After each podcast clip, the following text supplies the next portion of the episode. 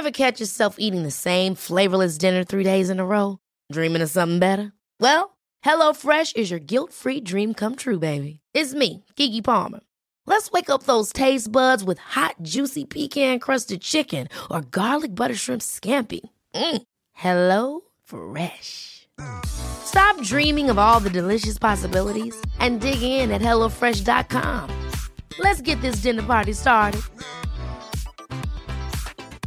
There's never been a faster or easier way to start your weight loss journey than with PlushCare. PlushCare accepts most insurance plans and gives you online access to board-certified physicians who can prescribe FDA-approved weight loss medications like Wigovi and Zepbound for those who qualify. Take charge of your health and speak with a board-certified physician about a weight loss plan that's right for you. Get started today at plushcare.com slash weight loss. That's plushcare.com slash weight loss. plushcare.com slash weight loss. Hej och välkommen till det andra avsnittet av I väntan på katastrofen med mig, Kalle Zackari Wahlström och med dig, Patrik Sellman. Hej Patrik! Hej! Hur är läget? Ja, det är jättebra. Vilket genomslag den här podden har fått hörru. Ja, det är lite ofattbart. Det är mer än vad man hade kunnat hoppas på. Helt otroligt. Och roligast är att höra och få meddelanden och e-post och så vidare om att folk faktiskt inspireras. Vilket jag tycker är en stor del av syftet med det här då. Och det verkar som att det här ämnet är någonting som många har gått och tänkt på. Eller liksom eh, eh kanske inte vet att de har tänkt på men, men, men som de nu känner sig, det här vill jag veta mer om, det här berör mig och jag, jag tänker att det har ganska mycket med det här med pandemin att göra. Att det, det här liksom, vi lever ju i en krissituation på ett sätt. Och att det därför är lite, ja men det ligger nära folk liksom. Och, och, och det tycker jag känns jättespännande att vi, vi är en del av det. Och kanske kan ge lite svar också. För det, det, det är ju lite svårt att veta var man ska börja och hur man ska tänka med, med beredskap och prepping. Ja, det är det. Och eh, det är väl som med allt annat just det här att var börjar jag och eh, vilken väg, vilken riktning ska jag gå och så vidare. Och jag hoppas att vi kan hjälpa till med det. Ja. Du, eh, vi spelade ju också in ett bonusavsnitt förra veckan eh, med anledning av elkrisen. Eh, en så kallad katastrofpodd. Ja, just det. Eh, där vi pratade om eh, en, en elkris som eventuellt skulle inträffa i helgen. Där elnätet kanske skulle krascha och vad man kunde göra för att förbereda sig inför det. Eh, elnätet kraschade ju inte. Nej, Eller hur? det var någon ansvarig där som eh, tog höjd för det här. Men sen såg jag att det var lite lägre temperaturer också, bland annat i östra. Men eh, Småland hade ju hö höglandet där minus 25. Min pappa berättade att det var nästan minus 20 i Göteborg, Kungälvsområdet och så där. Så att det blev allt kallt. Men förmodligen så drog de ner på några utav de stora konsumenterna av elkraft. Gissar jag. Jag vet inte vad som Men hände. jag, för jag tänker att det här är ett ganska bra exempel på liksom, eh, eh, eh, en aspekt av det här med beredskap och prepping.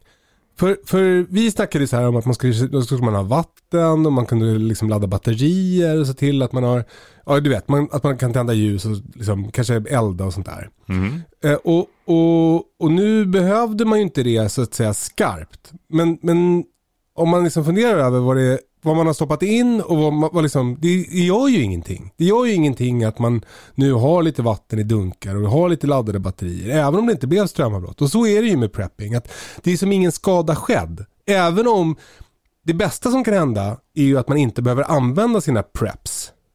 Ja, mycket av prepsen använder man eh, efterhand. Alltså, eh, det var ju det där du tog upp det där lite roliga att jag hade köpt tre par likadana skor åt min hustru. Ja, Det är ju ett sparande i skor istället för pengar på banken. Visst har man bundit upp det i skor då, men skor är ju någonting man behöver va? och kommer alltid behöva och är jätteviktigt. ja, Så där ligger ju sparandet i commodities som det heter på investerarspråk, alltså eh, råvaror eller vad man ska säga då, va? i saker. ja. De pratar ju oftast om guld och silver och olja och sådana saker, men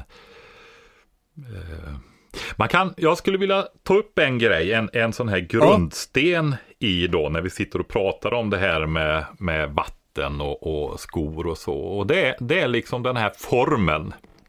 Vilken form? Det är formeln. Eh, det är, är det här att eh, det finns ju någon form av risk. Hur stor risk är det? Den är ofta svårbedömd.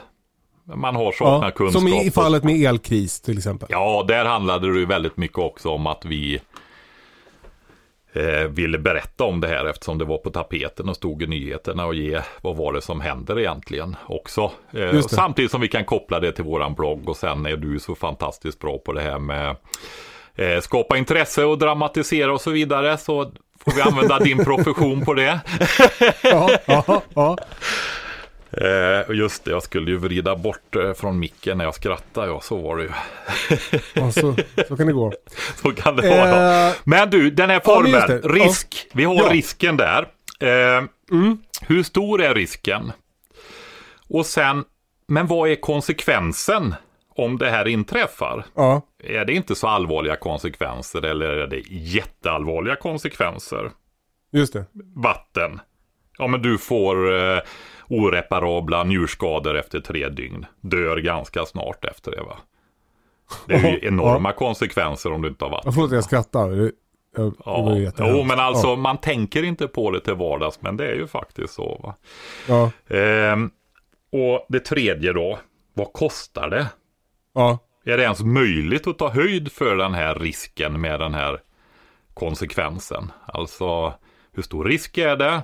Hur allvarlig är konsekvensen och vad kostar det? Alltså man kan ta exempel med om man sitter i bilen till exempel. Ja. Och man ska ta på sig säkerhetsbältet eller inte. Mm. Där, där, har vi en, en, en, hyfsat stor risk ändå att det ska hända någonting. Och det kostar ju otroligt mycket om man krockar och inte har bälte på sig. Och insatsen att ta på sig bältet är ju väldigt liten. Det är ju att man ser lite töntigare ut liksom. Men, men i övrigt är det ju typ ingen insats alls. Mm. Det där med tunt är väl lite definitionsmässigt. Jag vet inte. I, alltså, i min värld är man ju tuntig om man, om man Ja, jag skulle på att säga det, om man tycker det är tuntigt med bilbälte. Ja, exakt, jag skojade Patrik.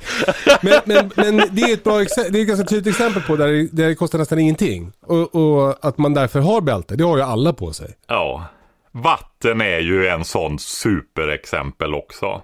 Ja. Alltså, vad är kostnaden för att ha en viss buffert av vatten hemma? Och konsekvensen är så oerhört allvarlig om du inte har ja. rent vatten. Just det. Eh, eh, eh, det, det, där ju, har vi ju fått mycket meddelanden och, och frågor om. Eh, för, för det där med att lagra vatten är ju, det är en sak om man som jag har en stor jordkällare där man kan ställa massa dunkar. Då är det mm. väldigt enkelt att lagra vatten. Men om man bor i en lägenhet i stan så är det ju lite krångligare att lagra mycket vatten. Har du något tips där? Alltså, det är ju en del av samhällsutvecklingen. Alltså ganska långt fram. Alltså bor man i en gammal lägenhet som de inte har reparerat sönder. Och gammal, då pratar jag ju 50-60-talet alltså. Ja men då fanns det ju alltså förråd. Det kunde finnas till och med sådana här potatislårar i källaren där, till varje lägenhet. Va? Ja. I köken, i köksinredningarna så har du ju de här stora skafferierna med ventilation ut och sådana saker för att sänka temperaturen. Men det försvann ju sen va. Ja. Ehm, och det gjorde det. Men, men om vi tar vatten då. Man har ju ofta utrymme i garderober. Längst in, ja. längst ner. Kan stå en 25 liters dunk där och en där. Eh, under sängar. Ja. Kanske inte 25 liters dunkar men 10 liters dunkar. Och du nämnde också källarförråd förut. Alltså källarförråd eller vindsförråd är ju ett ypperligt ställe att ha och ha dunkar på. Ja. Och eh, det är ju inga enorma mängder. Två vuxna och två barn. En 20 liters dunk per dygn. Eller ja. två 10 liters då. Att... Eh, eh, för, för eh, vi pratade om att man skulle ha en mörk och sval plats för att lagra sitt vatten. Men, men det är väl om, liksom, i optimala fall så ska man ha en mörk och sval plats. Om man inte har en mörk och sval plats då får man ta en mörk och, och varm plats eller en varm och ljus plats. Det, det viktigaste är att man har vatten sparat, eller hur? Ja, och är man osäker på sitt vatten sen så har du ju alltid kokmöjligheten som vi nämnde innan man, Just det. om man är, är osäker. Men sen har du också de här möjligheterna. Vi sa det att ofta är det ju redan medel i vattnet om det är kommunalt vatten. Som hämmar bakterier och sånt. Och eh, har du eget källvatten och vill det så finns det ju vattenreningstabletter, ofta klorbaserade. De, de, det gör ju att det smakar sämre, men ofta när det gäller de här tabletterna, jag vill ta upp det, min syster pratade om detta nämligen. Eh, och jag tänker att det är andra som också funderar på det där. Eh, det står ju en tablett till en liter vatten. Vänta 30 Ja. minuter ofta på de där klortabletterna. Och det är ju för att vara säker på en vatten som kanske är ganska hårt nedsmutsat på olika vis då. Va? Just det. Alltså tar du en sån tablett i en 20 liters dunk med rent kranvatten, även om det är en, en bra egen källa då, så är det ju ett bra skydd för det lilla, lilla som eventuellt skulle kunna vara där i då. Va? Just det. Ett tips där, jag vet inte om jag nämnde det förra gången, det är ju det den här klorsmaken som blir rätt markant. Det kan till och med vara problem att få barn att dricka, det skulle jag kunna tänka mig. Va? Askorbinsyra Ja, men det nämnde du tror jag. Jag gjorde det, vad bra. Ja. Vad bra. Då Ja. blir det repetition där. Det är lärandets moder det. Exakt. Drillövning. Ja, men, men så det finns egentligen inga ursäkter till att inte lagra vatten, även om du bor i lägenhet. Du får bara ha liksom eh, mindre kärl, hitta platser eh, och det är bättre att ha vatten som du sen kan rena och koka till exempel, än att inte ha vatten alls. Men och då, många har ju också alltså undrat hur ofta ska man byta ut vattnet i dunkarna? Kan du bara säga något om det? Ja, jag gjorde ju det. Jag gjorde ju det sist också faktiskt. Det kommer jag ihåg. Eh, har du inte förhöjt nivån med till exempel vattenreningstabletter eller kommunalt vatten och så vidare. Så är det en bra grund att byta vid högtiderna då. Och har du inte jättemycket vatten utanför en eller två veckor så är det ju inte något jättejobb att byta vattnet heller. Men Nej. Många gör ju inte det. Och det betyder inte att vattnet är helt värdelöst i vilket fall. Nej. I mitt fall så har jag ju olika möjligheter med vatten. Jag har bland annat filter och sådana saker. Gravitationsfilter, alltså du har två rostfria behållare med keramiska filter emellan. Du bara häller det vattnet du vill rena i den övre behållaren och så filtreras det igenom de här keramiska filtrerna och så har du en kran i den nedre och fyller på det du vill. Så skulle jag som har lite större vattenlager då jag skulle köra det, om, för det blir inte bytt en gång i halvåret och så. Och det är inte kommunalt vatten utan egen källa. Då, då, då kör Ja. jag det genom filtret där. Just det. Och, och Mm. vad heter ett sånt filter om man vill köpa ett sånt? Ja, det heter... Eh, du, det... det borde jag ju kunna. Eh, vad heter det? Jag men- kommer inte på det faktiskt. Ett gravitationsfilter. Ja, det finns. Det är ju alltså gravitation. Det är ju alltså att det är gravitationskrafterna, dragningskraften. Det är någonting som ligger högt och dras neråt utav Just det. tyngdkraften. Va? Självrinner. ja, jag känner till vad gravitation är Patrik. Ja, men alla kanske inte gör det. Jag talar inte bara till dig. Jag talar till två miljoner lyssnare också.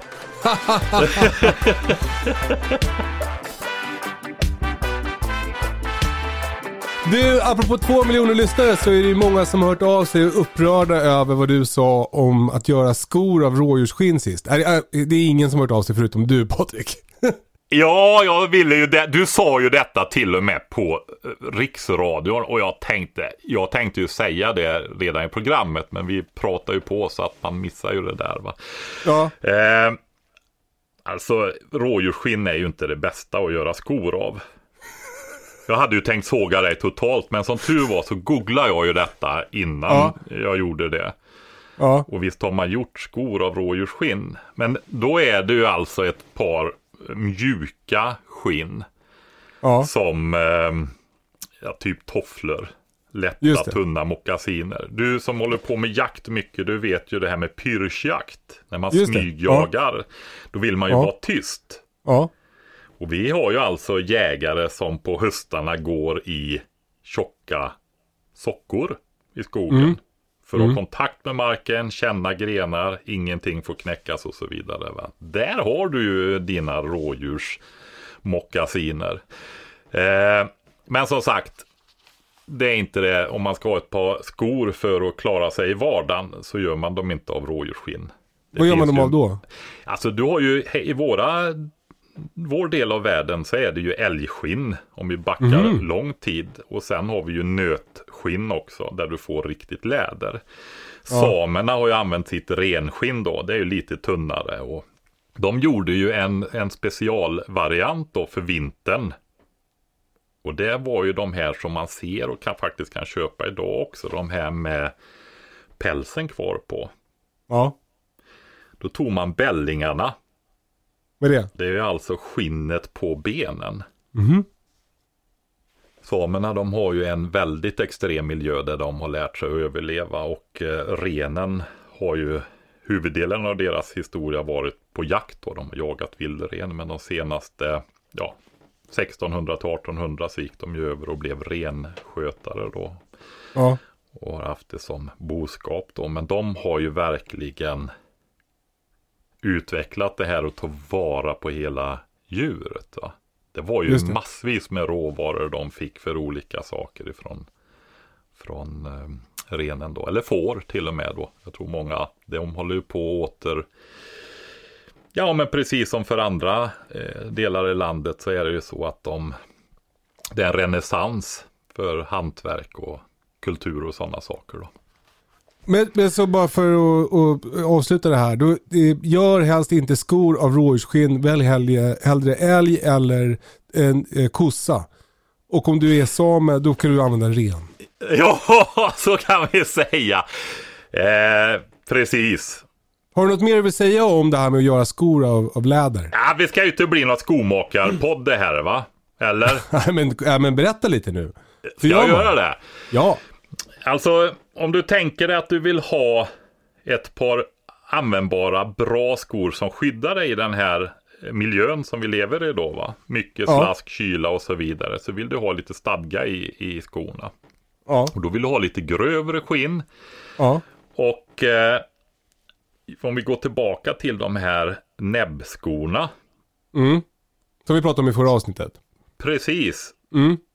Gör du, alltså det här med skinngarvning, det är ju en av de äldsta hantverken. Mm. Alltså så beroende av skinn som vi har varit i historien. va. Alltså prata stenålder, bronsålder, järnålder, ja ända fram på industrialismen egentligen. Va? Alltså till Ja. de senaste århundradet, decennierna. Så är ju det en, ett centralt yrke. Det var väl odla mat, smide, och då inte bara järnsmide, backar vi mer så var det ju stensmide och så vidare då. Va? Och skinngarvning. Det är ju centrala yrken då i mänsklighetens historia. Eh, du vet, du har säkert massa fina knivar och sånt där. Ja. Ganska. Ja. Har du några handgjorda knivar med handgjorda lädersöljor? Ja. Slidor? Ja. Ja. Tänker du på att de är ganska hårda, många utav dem? Ja. Ja. Ja. Det, det är ju att inte det lädret är helt genomgarvat. Just det, men om vi säger nu bara vad garva läder är. Jag, jag tror att jag vet, men säg så lyssnar Ja, det kanske vi får ta med. Ja, de metoder som har varit vanligast i historien då. Eh, det är ju vegetabilgarvning. Och det är bark. Just det. I våran del av världen så har det ju handlat i huvudsak om granbark eller ek. Men det går att använda andra träslag också då. Och vad gör man med barken? Va- vattenbad gör du, då lakar du ur de här garvämnena i vattenlagen. Så du tar bark från gran eller ek, lägger i vatten och sen lägger du ner skinnet Ja. i det eller? Ja, eh, ska du hålla på med skinnberedning, det blir ett specialavsnitt om vi ska gå igenom Ja, allt men det. ju du får ju börja med att bara. skrapa. Ja, du kan skrapa, du måste skrapa det och få bort hinner ifrån en hud. Ja. Till att börja med först då med olika skrapverktyg och sånt där. Och eh, sen kan du lägga det i, i ett eh, garvbad. Men då har du ju pälsen kvar också. Vill du ha bort håret från ett skinn och göra mer rent läder som oftast är till skor då. Ja. Då får du ju, då är det en, en rötningsprocess som påbörjas som gör att håret lossar då och släpper. Så du får bort det också. Så du påbörjar den Så, innan eh, du lägger ner den i garvbadet då eller? Ja, det måste du göra. Ja. Så då ruttnar det lite och då ramlar håret av och sen ner i garvbadet. Så det blir mjukt. Ja, alltså du får ju inte ruttna mycket, då fördärvar du skinnet. Men det är en sån process som påbörjas då. Ja. Och eh, eh, det märker du ju när håret lossnar så är det lagom då. Visst kan man ta hjärna också? Ja, vi kan komma till det. Det är den andra metoden som historiskt har funnits då. Om vi ska lämna det där med vegetabilgarvningen där. Alltså, jag kan bara säga så här att när du håller på med barkgarvning. Ja.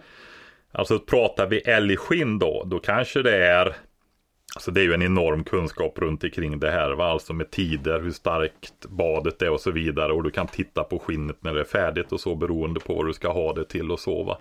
Men eh, ett halvår kanske. Okej. Så eh, det, det, var, det är rejäla grejer med älgskinn. Om man då bor i lägenhet till exempel och har sina vattendunkar under sängen. Då kanske man får ta ut vattendunkar under sängen och ställa in det här garvbadet istället under sängen.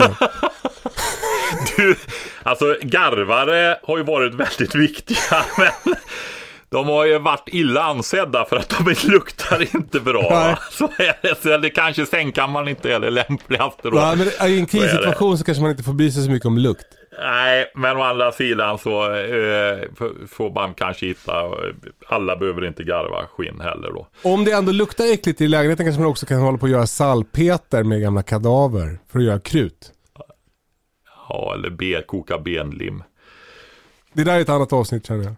Men, men tillbaka bara för att runda av det här så det inte blir en skomakarpodd av det Ja. här då. Så fett, fett eh, garvningen där, det är ju den andra metoden historiskt då. Alltså och fett, det är ju jag vill bara säga att, fettgarvning är inte samma sak som body shaming. nej, Nej, utan det är att man, man gör skinn mjukt med hjälp av fett.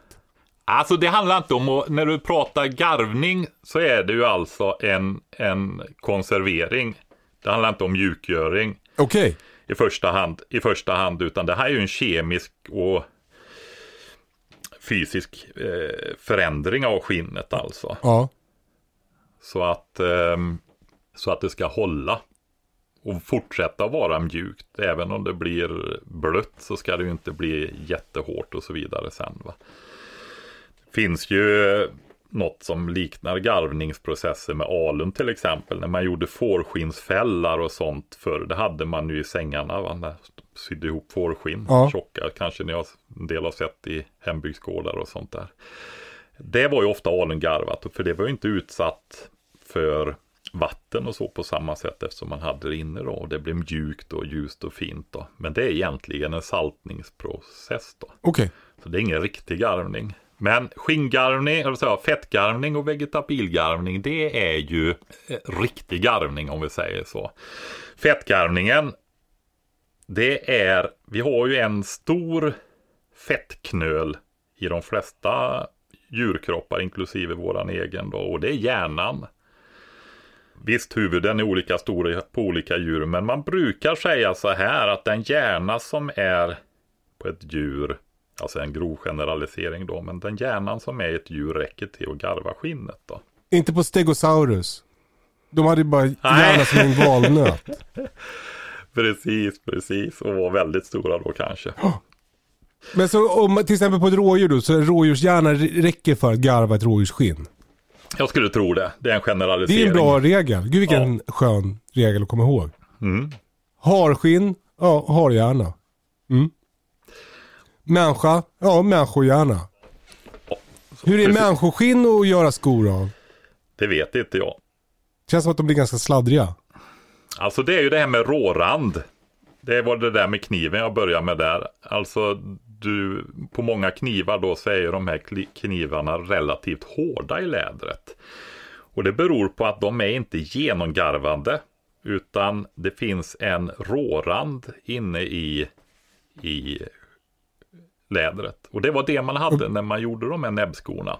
För annars så, alltså sämskinn jag vet inte om folk vet vad det är idag. Man hade det att polera bilar med mycket förr. Det är väl det sista. Ja. Men eh, det är ju sånt där jättefint, mjukt, alltså alldeles lent läder då. Som Ja. du kan ha eh, närmare kroppen och så förr i tiden också då. Ehm, alltså skulle du göra ett par skor av något sånt? Eller ditt genomgarvade rådjursskinn, ja men då skulle ju skorna ligga liksom som en platt hög på backen va. De skulle inte stå. Och det blir som en strumpa bara. Ja, i princip. Va? Och har du då rårand så får du ju en stabilare sko. Så är, är det att man inte garvar ett avsnitt av Nej, själva... utan du har ju om du tänker dig tjockleken på ett älgskinn är ju, är ju eh, ganska tjockt. Flera ja. millimeter tjockt. Och eh, när du garvar det så börjar ju processen i de yttre delarna och vill du ha ett genomgarvat skinn det är ju då det tar väldigt lång tid. Va? Men eftersom det här var ett hantverk så var ju ofta folk specialiserade. Precis som idag. Hantverksyrkena var ju inte att någon kunde allting utan det var ju någon som var jättebra på sämskinn och någon annan på det och det och det och så vidare. Va?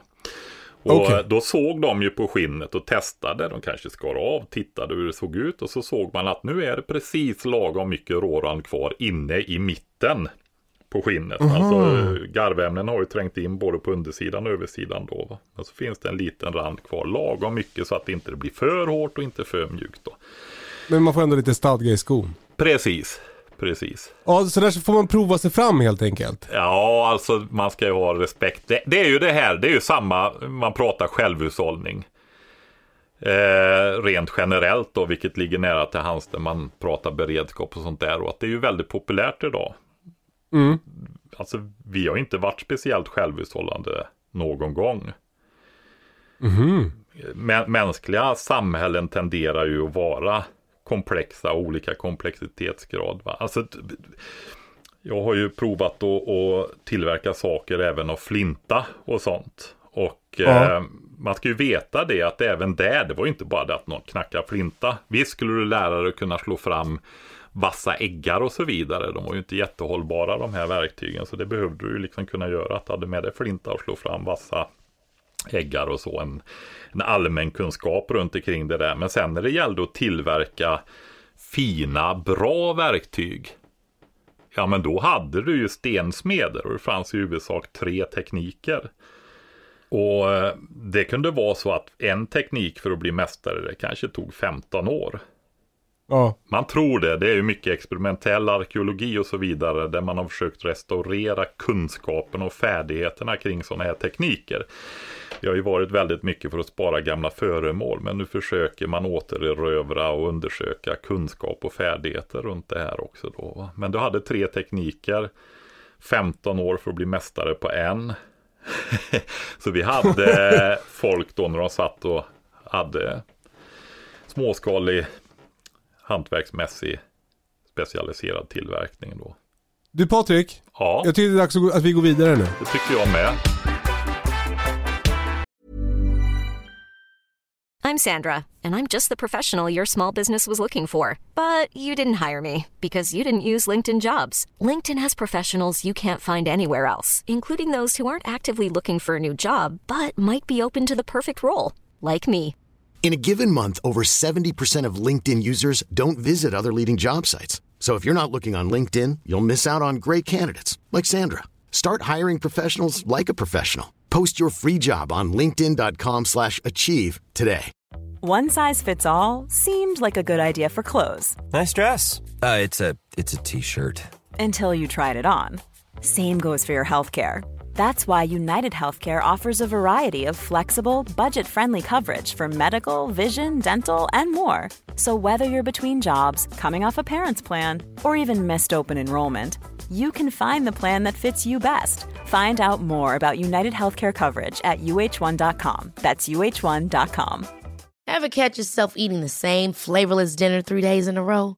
Dreaming of something better? Well, HelloFresh is your guilt free dream come true, baby. It's me, Gigi Palmer. Let's wake up those taste buds with hot, juicy pecan crusted chicken or garlic butter shrimp scampi. Mm. Hello Fresh. Stop dreaming of all the delicious possibilities and dig in at HelloFresh.com. Let's get this dinner party started.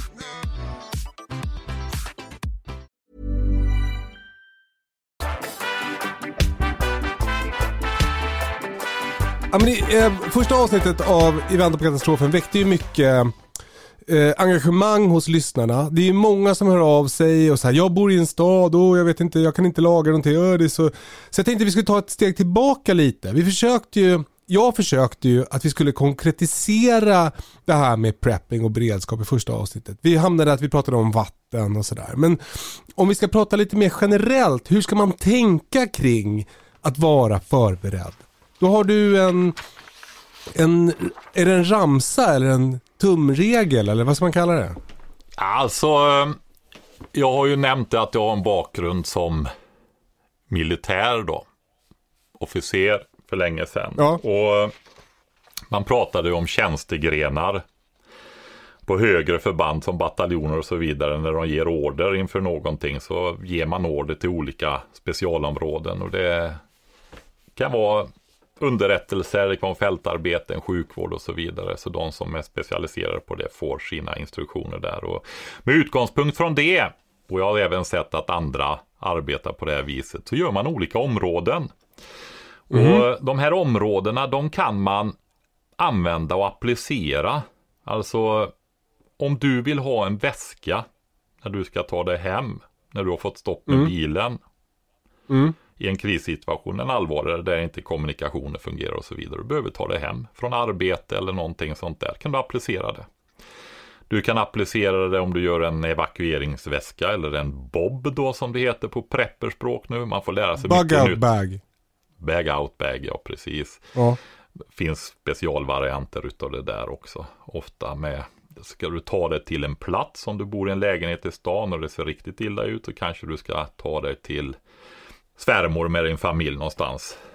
På ett annat lämpligare ställe då till exempel. Vad behöver du för att ta dig dit? Du kan ha det som utgångspunkt när du ska förbereda dig för den här veckan som myndigheterna vill. Och när du sen upptäcker vad roligt det här är så vill du utöka din beredskap och kanske klara en hel månad. Då använder du Ja. den också. Tre månader, sex månader. Vill du bli eh, riktigt advanced level så använder du den när du vill försöka skapa en beredskap för åratal framöver. För, att återkun- för att kunna återbygga civilisationen. Ja, det kan vi säga. Nu- nu- ja, men faktum är nu- att det händer ju att du eh, Tittar du på historien så är det ju så att det är ju kulturers uppgång och fall. Så är det. Så att eh, det egentligen ska man inte skratta åt det för mycket. Men, Nej. men de här områdena då. Då är det så här att eh, med bakgrund i det militära där också så hade vi ju minnesramser för allting. Va? Ja. för att man skulle komma ihåg dem där och de fick man ju plugga på. Det var UFETOS. Det var, ehm, Vad är det? det är när du ska eh, lösa en uppgift, ofta strid då. då är, jag kommer ju ihåg det, det här är ju 35 år sedan nu då, så det är ju länge Ja. sedan då. Men U, ett UFETOS, det är ju uppgiften. Ja. När gruppchefen eller plutonchefen står där och ska ge sin order då. Va? F1 i UFETOS det är ju framryckning. E1 det är ju eldöppnande elden, alltså eldöppnande eldgivning, eldfördelning och sådana saker. Och eh, TOS är tillbaka, eller T är ju eh, tillbaka ryckning. Å1 är återsamlingsplatser. Det kan ju bli kaotiskt och så vidare. Då har man Åsa 1, 2, kanske till och med 3 återsamlingsplatser 1, 2, 3 bakåt. Och sen har du S, det var flera S. Det är ju eh, sjukvård, samband. Där kommer du in på sådana här tjänstegrenar då kan vi väl säga, även på lägre förbandsnivå. Så Jag är kan det. en sån där. Det, det är Ovik. Ollonvård i Kåsa. Ja, men du har ju aldrig haft någon militär anknytning, Kalle. Nej. Jag ska bara säga en jag- sak. Det där, men jag det där är ingen min- minnesregel i det militära. Det låter mer som något älgjaktslag eller något sånt där. Ja, ja kanske. Ja. ja, men i alla fall. En sån här förkortningsramsa har du nu tänkt ut för beredskap eller? Nej, det var det jag inte hade gjort, utan jag tänkte vi skulle be de som lyssnar om hjälp. Det kanske är Mhm. människor som tycker sånt är jätteroligt. Och jag Ja. tänker vi kan väl ta upp de här områdena kortfattat. Eh, Och så får var och en bli fördjupningsavgift ö- avsnitt eh, längre fram sen. Eh, vi har ju i första avsnittet tog vi faktiskt upp tre stycken och en nämnde en fjärde. Ja, men det var ju det här med skydd. Att Just kunna ha värme. Upp, alltså i princip är kon- kärnan i det att upprätthålla kroppstemperaturen. Va? Ja. I- Inte råka ut för hypotermi. Eh, Du skriver upp nedkyld. S här. Ja. Vatten har vi pratat en hel del om. V, Ja. Mat. M, SVM. Mm. Ja, det ser rätt krångligt ut redan nu va. Ja, kör på. Energi. Ja. Kommunikation. Energi är då el, inte mat. Ja, det kan vara värmeenergi också. Det kan vara, Ja. det är ju, vad ska vi säga, eh, el, ved, gasol, Just det. Ja. diesel, Och K är kommunikation. Kommunikation ja. Det Nu var det är, toppen om du kunde komma på en med en vokal, Patrik. ja, kommunikation är svårt. Ja, det, det blir K. Men vad är nästa då? Alltså man får ändra de här rubrikerna också om det är, det får inte bli för krystat dock. ja. Om man vill ha en annan bokstav för att få till en bra ord. Eh, transport. Transport, T, fan. Ja. ja, Alltså, förstår ni vad det betydde bara det här när man inte behövde gå längre utan hade folk fick råd att köpa en cykel? Hur de ja men det, det har jag hört så här att det var så bra äh, mot inavel. När cykeln uppfanns. Ja, men alltså vi- precis. Men också att ekonomiskt för att kunna ta sig till arbetsplatser på betydligt längre avstånd och så vidare. Ja, Ja. okej. Transport. Säkerhet. Eh, jag måste hinna med att skriva upp här bara. Kommunikation, transport, säkerhet. Ja. Mm. Och vad säkerhet, vad är det för någonting då? Vi pratade ju om skydd förut. Eh, det överlappar ju varandra lite grann. Säkerhet, det kan ju ha allting med skydd för stöld, kriminalitet överhuvudtaget. Det är väl det första man tänker på. Men det har ju också med att du kan göra saker på ett säkert sätt så att du inte skadar dig. Ja, Eh, smart. Ja, det inbefattar ju även brand. Vad har du för brandskydd? Har du brandsläckare vid ytterdörren, Kalle? Ja. Bra! Bra! Eh, Obs, den, den du- jag flyttade in så den kan vara för gammal. Ja, men eh, du kan ju titta på den. Titta på Ja. slangen så att den inte är sprucken. Kolla att trycket är kvar och sen gör du så. Ofta är det ju pulversläckare och eh, Ja. Det kan vara så att det lägger sig i botten på brandsläckaren. Så någon gång om året eller två när du byter vattnet. Då tar du din brandsläckare och vänder den upp och ner och ruskar lite grann på den så att inte det packar ihop sig i botten. Smart. Slang, tryck, vänd på den och ruska. Så håller du den i hyfsad kondition längre tid då va? så att den funkar när du behöver ta den. Varför har man den Det vid blev en annan ramsa. STR. Slang, tryck, ru- ruska. Ja, ruska! ja. precis. Eh, nej, men alltså säkerhet, det är bredd. Det är inte bara skjutvapen som du kanske tänkte på det första där. Lite synd att det inte bara är skjutvapen. Nej. Det är, det är ju det där, det är bra när folk får göra lumpen så att de inte blir så vapen... Galna i skjutvapen. Vapengalningar, ja precis. Ja, Att det ja. avdramatiseras lite. Okej, vi har säkerhet. Vad är nästa grej? Ja, där har vi två vokaler då. Man kan eh, använda Yes. det militära ordet underrättelser. Eller det mer civila information då. Alltså hur får du reda på saker? Det var ju också en sak som vi fick lära oss. Det förbandet jag var på till exempel, det var ju för strid på djupet, alltså bakom fiendens linjer under lång tid. Upp till en månads tid skulle vi kunna agera där. Och ska du liksom upprätthålla eh, den mentala konditionen på ett förband under sådana omständigheter så var det ju det här att man måste veta vad som händer. Försöka få information, vad händer i olika delar av landet, vad händer om anhöriga, men också att man har information om vad som händer med det man håller på med. Samtidigt som man fick balansera det givetvis för att inte hemlig information eller väsentlig information skulle komma ut då. Så, ehm, men alltså hur viktigt det är dels för, som underlag för hur man ska agera, vilka beslut man ska ta, men också, alltså tänk att sitta där i en lägenhet när temperaturen sjunker. Det är kolsvart och tyst. Barna är gnälliga och griniga och börjar frysa och bli hungriga och så vidare. Och du vet inte vad som har hänt. Ingen annan runt omkring dig vet vad som har hänt heller. Hur länge ska det här hålla på? Vad är det som har hänt? Hur farligt är det? Ja, det är oerhört mycket värt att få information då va. Och hur ska du få tag i det? Eh, förlåt, jag har inte lyssnat. Jag har gjort en eh, sån här minnesramsa. eh, och förkortningen är skumsvets. Eh, Ja, Samband, kommunikation, underrättelser, mat, säkerhet, vatten, energi, transport. Kan du komma på något med S också? En till grej bara. eh, du har ju H i hälsa har vi inte tagit med. Fan. Det är Okej. hälsa kvar. Men då är det så här.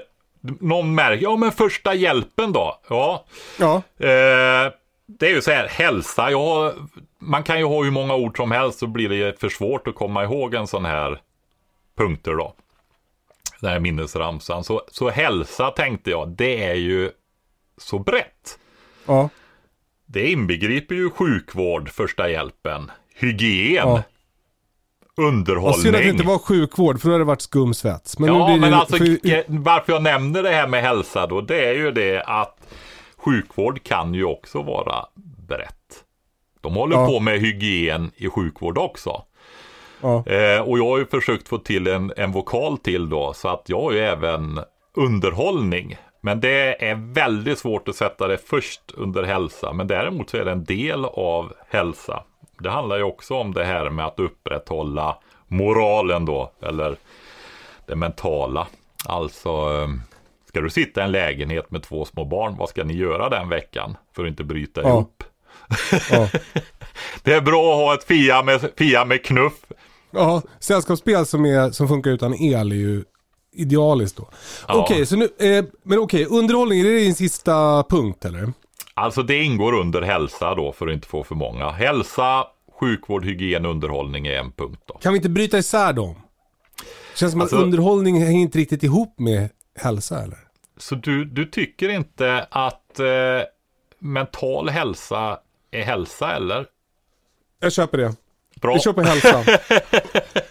men och, det- anledningen till att vi gör den här ramsan är dels för att man ska kunna komma ihåg den men också att så här kan man då tänka på beredskap. Eh, Liksom, oavsett var man befinner sig, i vilken livssituation man befinner sig, hur många man är i familjen. Om det så är från jobbet, när du ska hem, det, tåget inte går eller ja, du behöver liksom tänka på de här grejerna. Det, det, det rymmer alla aspekter av prepping kan man säga. Ja, väldigt. Vi- Huvuddelen av dem i alla fall skulle jag vilja säga då va. Ja. Du behöver skydd, du behöver vatten, du behöver mat, energi, alltså el, värme och så vidare. Eh, kommunikation eller samband, alltså du behöver kunna prata med eh, eh, människor runt omkring dig. Eh, transport, säkerhet, underrättelse eller information, hälsa. Mm. Ja, ni som lyssnar på det här nu, försök komma på en minnesramsa från det här och hör av er till, till oss så, så kommer vi ta upp den i nästa podd. Och försök att lägga den här på minnet, även om vi inte kommer på en bra ramsa så skriv ner den och, eh, och, och tänk lite på det här. Liksom, hur, hur ska ni få in eh, de här aspekterna av beredskap i ert liv och vad kan ni göra för att förbereda er? Är det bra eller? Ja, det tycker jag vi kan börja med. Sen kan man väl tillägga också att eh, det är väldigt bra när man kan ha en låg tekniknivå där man börjar också. Det är ofta billigast, kräver mer kunskaper många gånger. Du vet det där som jag säger till dig, köp en ballongvisp innan du köper en elvisp. Ja. ja, ja. Elvispen blir nivå två va. Och vill man ha tre nivåer då, tekniknivåer, så ehm, får man väl ha en köksassistent sen som det går att vispa med också då. Va? ja just det. Ja, för att ge ett, ett eh, bra exempel då. Alltså för, eh, när det gäller kommunikation då så skulle man kunna säga att det första är skaffa brevpapper. Eh, nivå två, eh, eh, walkie-talkies. Nivå tre, kortvågsradio. Mobiltelefon har du också. Ja. Den är ju dock relativt sårbar. Fördelen med, men den räcker långt när den fungerar, den är fantastisk. En walkie-talkie har ju fördelen att den behöver ingen infrastruktur. För där pratar, de pratar du ju apparat till apparat, ja precis. Va? Det gäller ju kortvågsradio också då. Det är ju, då är vi uppe på Ja, har du en 100 wattare så kanske du kan vara aktiv i Nordeuropa i alla fall. Har du en sån? Ja, Det är klart du har. ja. Eh, det är ju, Va- och varför tvekade du? För att du inte ville avslöja att du har en sån? Är det så? alltså det jag tänkte hur konsekvent jag ska vara. Det jag har ju försökt få det, alltså det här med personlig kontra privat. Va? Alltså hur mycket ska man sitta och häva ut sina egna grejer? Lite, lite Ja. det där, jag är inte så rutinerad som du. Jag har ju sagt det, jag tycker när ni gör era grejer, du och Britta. Alltså Ja. helt otroligt hur ni liksom kan vara så personliga utan att det blir Just det. för privat alltså. Ni kan, ni kan verkligen gå på äggen där alltså. Men det adderar ju emellan. något. När du pratar om kommunikation så adderar det ju någonting att tänka på att du har utrustning för att sköta kommunikation i Nordeuropa. Det, det är ju fantastiskt. Ja, det är ju för de allra mest dramatiska sekvenserna då va, eller scenarierna. Men eh, ja, du kan ju tänka dig när du inte kan lyssna på P4, vad ska du lyssna på då? För du, du har ju det här med kortvåg, att också kunna lyssna på kortvåg. Att lyssna när de berättar i sina utsändningar ifrån Kina om vad som har hänt i Nordeuropa eller Europa. Va? Ja. De apparaterna är ju inte jätte, det är ju alltså en vanlig lyssnarapparat då, fast av bättre kvalitet. Men det, det känns som att det blir ett specialavsnitt i så fall om det där. Va? Ja, ja, det där kommer vi återkomma till. Du, eh, Patrik, jag tycker att vi ska nöja oss nu. Eh, vi, vi har pratat ganska mycket om att eh, garva skinn. Och sen har vi pratat om eh, den här ramsan för att ja, men, tänka att ett sätt att angripa beredskap kan man väl säga utifrån sina egna förutsättningar. Ja, att få en struktur runt det. Eh, när vi gjorde här nu så hade vi ju ingen prioriteringsordning på de här och det blir det inte i minnesramsan heller. För att den ska ju vara lätt att komma ihåg är ju att det är med men också att den är lätt att komma ihåg. Så att Ja. det blir ju ingen prioriteringsordning heller. Va? Så Just att det. jag tänker i det här avsnittet när vi pratar om de här områdena då. Så är det ju en väldigt känd prioriteringsregel som heter tre-regeln. Jag skulle vilja ta upp den nu så vi får det i samma avsnitt faktiskt. ja, ja visst. Har du tid en liten stund till, Kalle? Ja. Ah, vad bra. Jo, tre-regeln. Det är ju tre sekunder. Och det brukar man säga att det är hopp. Och det är, ju, är ju egentligen mentalitet. Ja. Och det är också ett specialavsnitt och vi får prata om det. Men det är ju, Ja. alltså det börjar ju där allting. Ja. Om du inte, du dör på tre sekunder om du inte har hopp. Och det handlar ju mer om till exempel också att du är förberedd, både, även mentalt. Ni vet många människor blir paralyserade. Kommer bilen så står de still. Det, Alltså min, normalt börjar man ju prata om tre minuter utan luft. ja, men vi börjar från början att- med kortaste tidsenheten. Ja men jag tycker liksom att, att tre minuter utan luft, det köper man ju. Men tre sekunder utan hopp, det, jag köper inte riktigt det. Alltså jag förstår att det är viktigt att ha hopp och att det mentala är viktigt och så här. Men du dör ju inte om du inte har hopp i tre sekunder. Nej, men du hörde att det jag vecklade ut det till mentalt. Min Ja. pappa är en, han är gammal nu, han är 80 år, men han har ju varit polis nästan hela sitt liv. När jag var ung så sa han till mig så här. Du måste vara mentalt förberedd på att köra i diket. Därför att, och va, va, varför sa han så då? Jo, därför att han har varit på så, får man använda kraftuttryck i våran podd, Ja. Ja. Han har varit på så jäkla många trafikolyckor. Ja. Enorma tragedier, massvis med döda människor. Ja. Alltså, vi sitter och åker i bilarna år ut och år in, decennium efter decennium och försöker undvika att köra i diket. Ja. Tror du att det är inprogrammerat eller? Alltså undvik att köra i diket. Hela hjärnan, all aktivitet är inställd på att inte köra av vägen va? Eller hur? Det är ganska Ja. väl inövat va? Ja. Ja, Men så händer ju det här då att det är någon du möter som är full, alkohol, narkotika. Ja. Någon får sitt första epilepsianfall. Ja. Någon får stroke, hjärtinfarkt, somnar. Och så kör de över på din sida av vägen och kör rakt emot dig i 90 km i timmen och du kör också i 90 km i timmen. Vad gör folk? De kör inte i diket. Ja, då man bromsar typ. De bromsar och frontalkrockar och dör. Ja. Och Precis. istället ska man då tänka, kör i diket. Självklart, kör ner i diket. Ja. Det kan vara något som är i diket, någon eh, dräneringsbrunn eller någonting. Men oftast är dikena, ja visst det kan komma en, en övergång eller någonting sen. Men alltså det här köra åt sidan och väja och göra det som man har tränat på att inte göra i 25 Ja, år. ja, va? Eh, där har du en mental förberedelse som krävs. För folk, folk dör därför att de frontalkrockar fast de har möjlighet att svänga i diket. Okej, så tre sekunder. Ja, det, kan, det där kan ju handla om en och en halv också alltså, men det ger ändå perspektiv och det är också det där, vad gör du när du helt plötsligt kommer en bil och ska köra över dig? Väldigt många blir paralyserade, blir Ja. överkörda. Ja. Ja. Så det är tre sekunder. Ja, du köper det. Hopp är väl kanske inte, när, men man förstår nog vad som menas där. Man alltså vara mentalt förberedd helt enkelt och ha jäklar anamma och, och så. Ja. Ja. Tre sekunder. Det var nästan en specialavsnitt bara på tre sekunder. Där. Ja. Eh, sen har vi minuter kommer ju efter sekunder och det sa du där. Tre minuter. Luft. Ja. Det är eh, också, och det handlar ju alltså om 2010. Då var det, vi behöver inte ta det där med vilka som styr, de är lika tokiga allihopa. Eh, 2010 så eldade de upp våra skyddsmasker. 7,5 miljoner skyddsmasker. Va? Alltså det är ju det här... Eh, Alltså det fanns en skyddsmask till varje person i Sverige? Typ.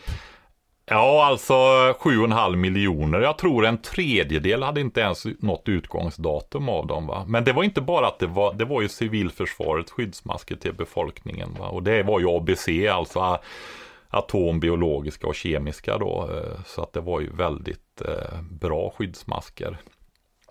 Eh, enklare än de som soldaterna hade då. Men där fanns ju också mindre skyddsmasker, för de måste ju täta till barn. Ja. Den storleken finns inte bland de militära skyddsmaskerna. Jag, jag, jag, jag älskar ju det att du vet så mycket om allting. Men jag tror att vi måste... Nej, jag får bara avsluta detta så tar vi det andra snabbare sen. Eh, det fanns också eh, till små barn, väldigt små barn. De hade man ju inte selar för som vi har nu, bärselar och så vidare, utan då hade man, ah, vad nu försvann det ordet också. Du vet, man har Kuvös. sådana här, nej, ja det blir ju som en kuvös, men du vet, man hade två handtag och mer en väska och bar de små barnen i när man inte hade dem i barnvagn. Jag Ja. kommer inte ihåg vad det heter. Eh, små barn orkar inte andas genom ett filter och dra in luft. Så då hade vi sådana som var gastäta. Och så hade man batteridrivna små kompressorer i. Som tryckte luft genom ett filter in till barnet där inne då. Och någon form av ventil då för utandning då. Va? Allt är uppeldat. Det låter helt sjukt. Ja, jag kan säga så här. En, den andra sidan som vi brukar kalla det då. De eldar ju upp de här lagren 2004 i fjärrvärmeverk som sjukvård och omsorg skulle ha behövt nu. Det gjorde Den- de redan vilken för är den 16 andra år sedan. sidan? Ja, 2010 så var det väl några som... Jaha, du menar Styrde, va? politiskt. Jag förstår, jag förstår. Ja, precis. Just det. Så alla är lika goda kålsupare? Alltså det där har ju varit den här, alltså det har ju gått så, jag, jag är ju helt superfrustrerad över det här va, alltså man, man, man har inte bara negligerat det här med beredskapen i landet, utan man har verkligen stått och stampat för att totalförstöra det va. Så är det. Det är därför vi är här. Ja! Ja! Hoppas någon politiker och hög tjänsteman lyssnar också. Ja men det vet jag, det gör de. Det har de redan- redan hört av sig och sagt. Du, eh, tre minuter utan luft. Vad är nästa? Ja, och eh, vad är det som kommer sen? Tre dagar Jag vill utan bara vatten. säga så här, det finns någonting mer där vid tre minuter. Som man aldrig säger heller. Vad är det? Men det är faktiskt att stoppa blödning. Mhm. Jag vill bara göra en parentes där. Du förblöder på någon minut eller två. Tre minuter utan får- stopp av blödning. Det är en väldigt, väldigt viktig grej när det gäller det korta perspektivet också. Så är det, det kan gå fortare än det här med tre minuter eh, andning då utan luft. Va? Så att eh, det där med att kunna snöra åt åtsnörande förband är väldigt, väldigt viktigt också. Parentes. Eh, sen har du tre timmar är ju efter minuter va? Jaha, Där har du frysa ihjäl. Okej. Skydd. Ja, Är du, blir du blöt, blir du nedkyld, sjunker kroppstemperaturen, då stannar du upp. ja. Och sjunker den för mycket så blir du ju medvetslös och då krävs det långsam uppvärmning och så vidare för att få upp. Alltså ämnesomsättning, allting kräver ju energi. Varenda tanke, varenda enzym som ska bryta isär en molekyl i kroppen behöver energi. Och det sa vi ju när det gällde konservering av mat och vatten och så vidare, att låg temperatur stoppar upp livsprocesserna. Va? Och så är det. Du fryser ihjäl väldigt fort. Eh, och kommer efter timmar, då är det tre dagar. Ja, Njurskador, brist på vatten, ja. ganska snabb död efter det också då. Va? Det, och det, får du, är du utan vatten så du får njurskador så blir de permanenta då. Va? Då får du, kommer någon och räddar det där sen då så blir det dialys och sådär. Va? Okej. Det är jätteallvarligt utan vatten alltså. Ja. Dagar, tre veckor. Vad tror du det är? Mat. Ja, det är det. Är du i en utsatt situation så är ju det där en teoretisk nivå. Men det ger lite grann prioritetsordningen i alla fall. Alltså är du i en utsatt position så ställs det höga krav på dig. Speciellt om du inte är van vid det och tränad för det. Mentalt det. förberedd och så vidare. Och att vara utan mat, du blir ju dum i huvudet och du orkar Ja. ju ingenting. Det är ju Nej. livsfarligt att vara utan mat. Va? Så Ja. att eh, tre veckor, det är inte fel tidsmått om man pratar om, om beredskap och sådana saker. Va? Mat är jätteviktigt. Sen kan det vara bra att fasta och så under ordnade förhållanden av hälsoskäl och så vidare. Det kan man väl diskutera. Det är säkert en del som har synpunkter på det, men många menar att det är så i alla fall. Då. Men då har vi det. Tre sekunder mentalt hopp Ja. att kunna agera och ta rätt beslut i snabba lägen. Och överhuvudtaget ha en mental inställning att agera. Just det. Kör i diket. Ja, precis. Tre minuter. Sen hade vi luft. tre minuter, luft. Sluta elda upp våra beredskapslager av andningsutrustning. Ja, de har redan fördärvat allt så att det är för sent att säga något om det där. Ja, Nu måste vi bygga upp det igen. Så är det. Och det tre timmar. De har ju börjat ha sina möten i alla fall och diskutera och prata med varandra. Jag hoppas det går längre än det brukar.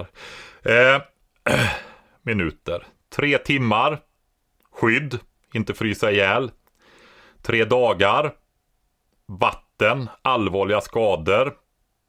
Det är jätt, tre dagar är alltså lång tid. Du får nedsatta funktioner, ork, allting jättefort om du har för lite vatten. Va? Tre veckor mat, också alldeles för långt. Men det ger ändå att vatten är viktigare än mat. Skydd är viktigare än vatten. Luft, stoppa blödning är viktigare än skydd. Nej, vad Ja. sa jag? Jo, precis. Och så vidare. va. Men mentalt är grunden för alltihopa för att du överhuvudtaget ska fungera. När det blir och sen brukar man också säga att vi klarar oss en vecka utan ett nytt av- avsnitt av Event på katastrofen. Är du säker på det? Jag tror att man gör det faktiskt. Eh, du Patrik, stort tack för idag. Eh, vi har lärt oss om tre-regeln. Eh, vi har lärt oss om kanske skumsvets. Vi får se lite vad lyssnarna kommer fram till med den där minnesramsan. Skydd, vatten, mat, energi, kommunikation, transport, säkerhet, underrättelse, information, hälsa. Där också underhållning eh, ryms. Eh, tänk lite på de här grejerna.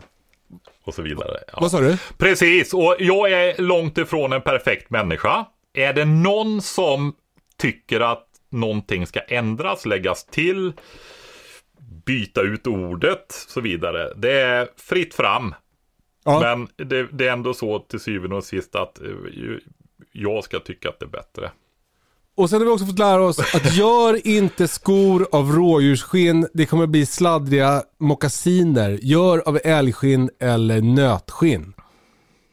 Eller om du Om du inte ska ha det vid pyrschjakt och ta det fram tyst i skogen. Underbart. Eh, eh, då så. Eh, ska vi ha någon utmaning till nästa vecka Patrik? Eh, Ja men det är ju den här ramsan.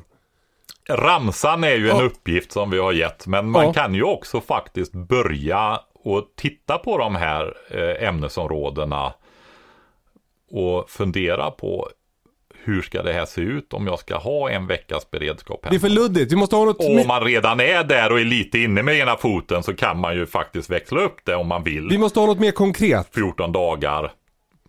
Brandsläckare. Ja, men gå igen.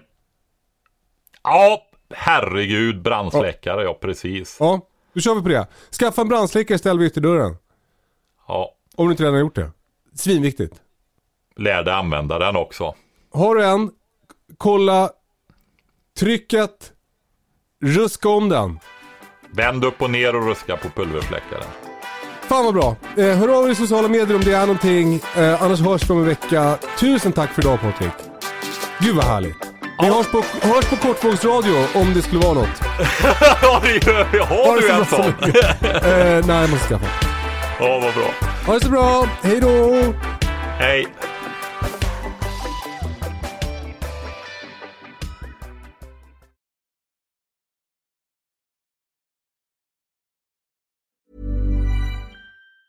Ever catch yourself eating the same flavorless dinner three days in a row? Dreaming of something better? Well, HelloFresh is your guilt-free dream come true, baby. It's me, Gigi Palmer. Let's wake up those taste buds with hot, juicy pecan-crusted chicken or garlic butter shrimp scampi. Mm. Hello Fresh. Stop dreaming of all the delicious possibilities and dig in at HelloFresh.com. Let's get this dinner party started.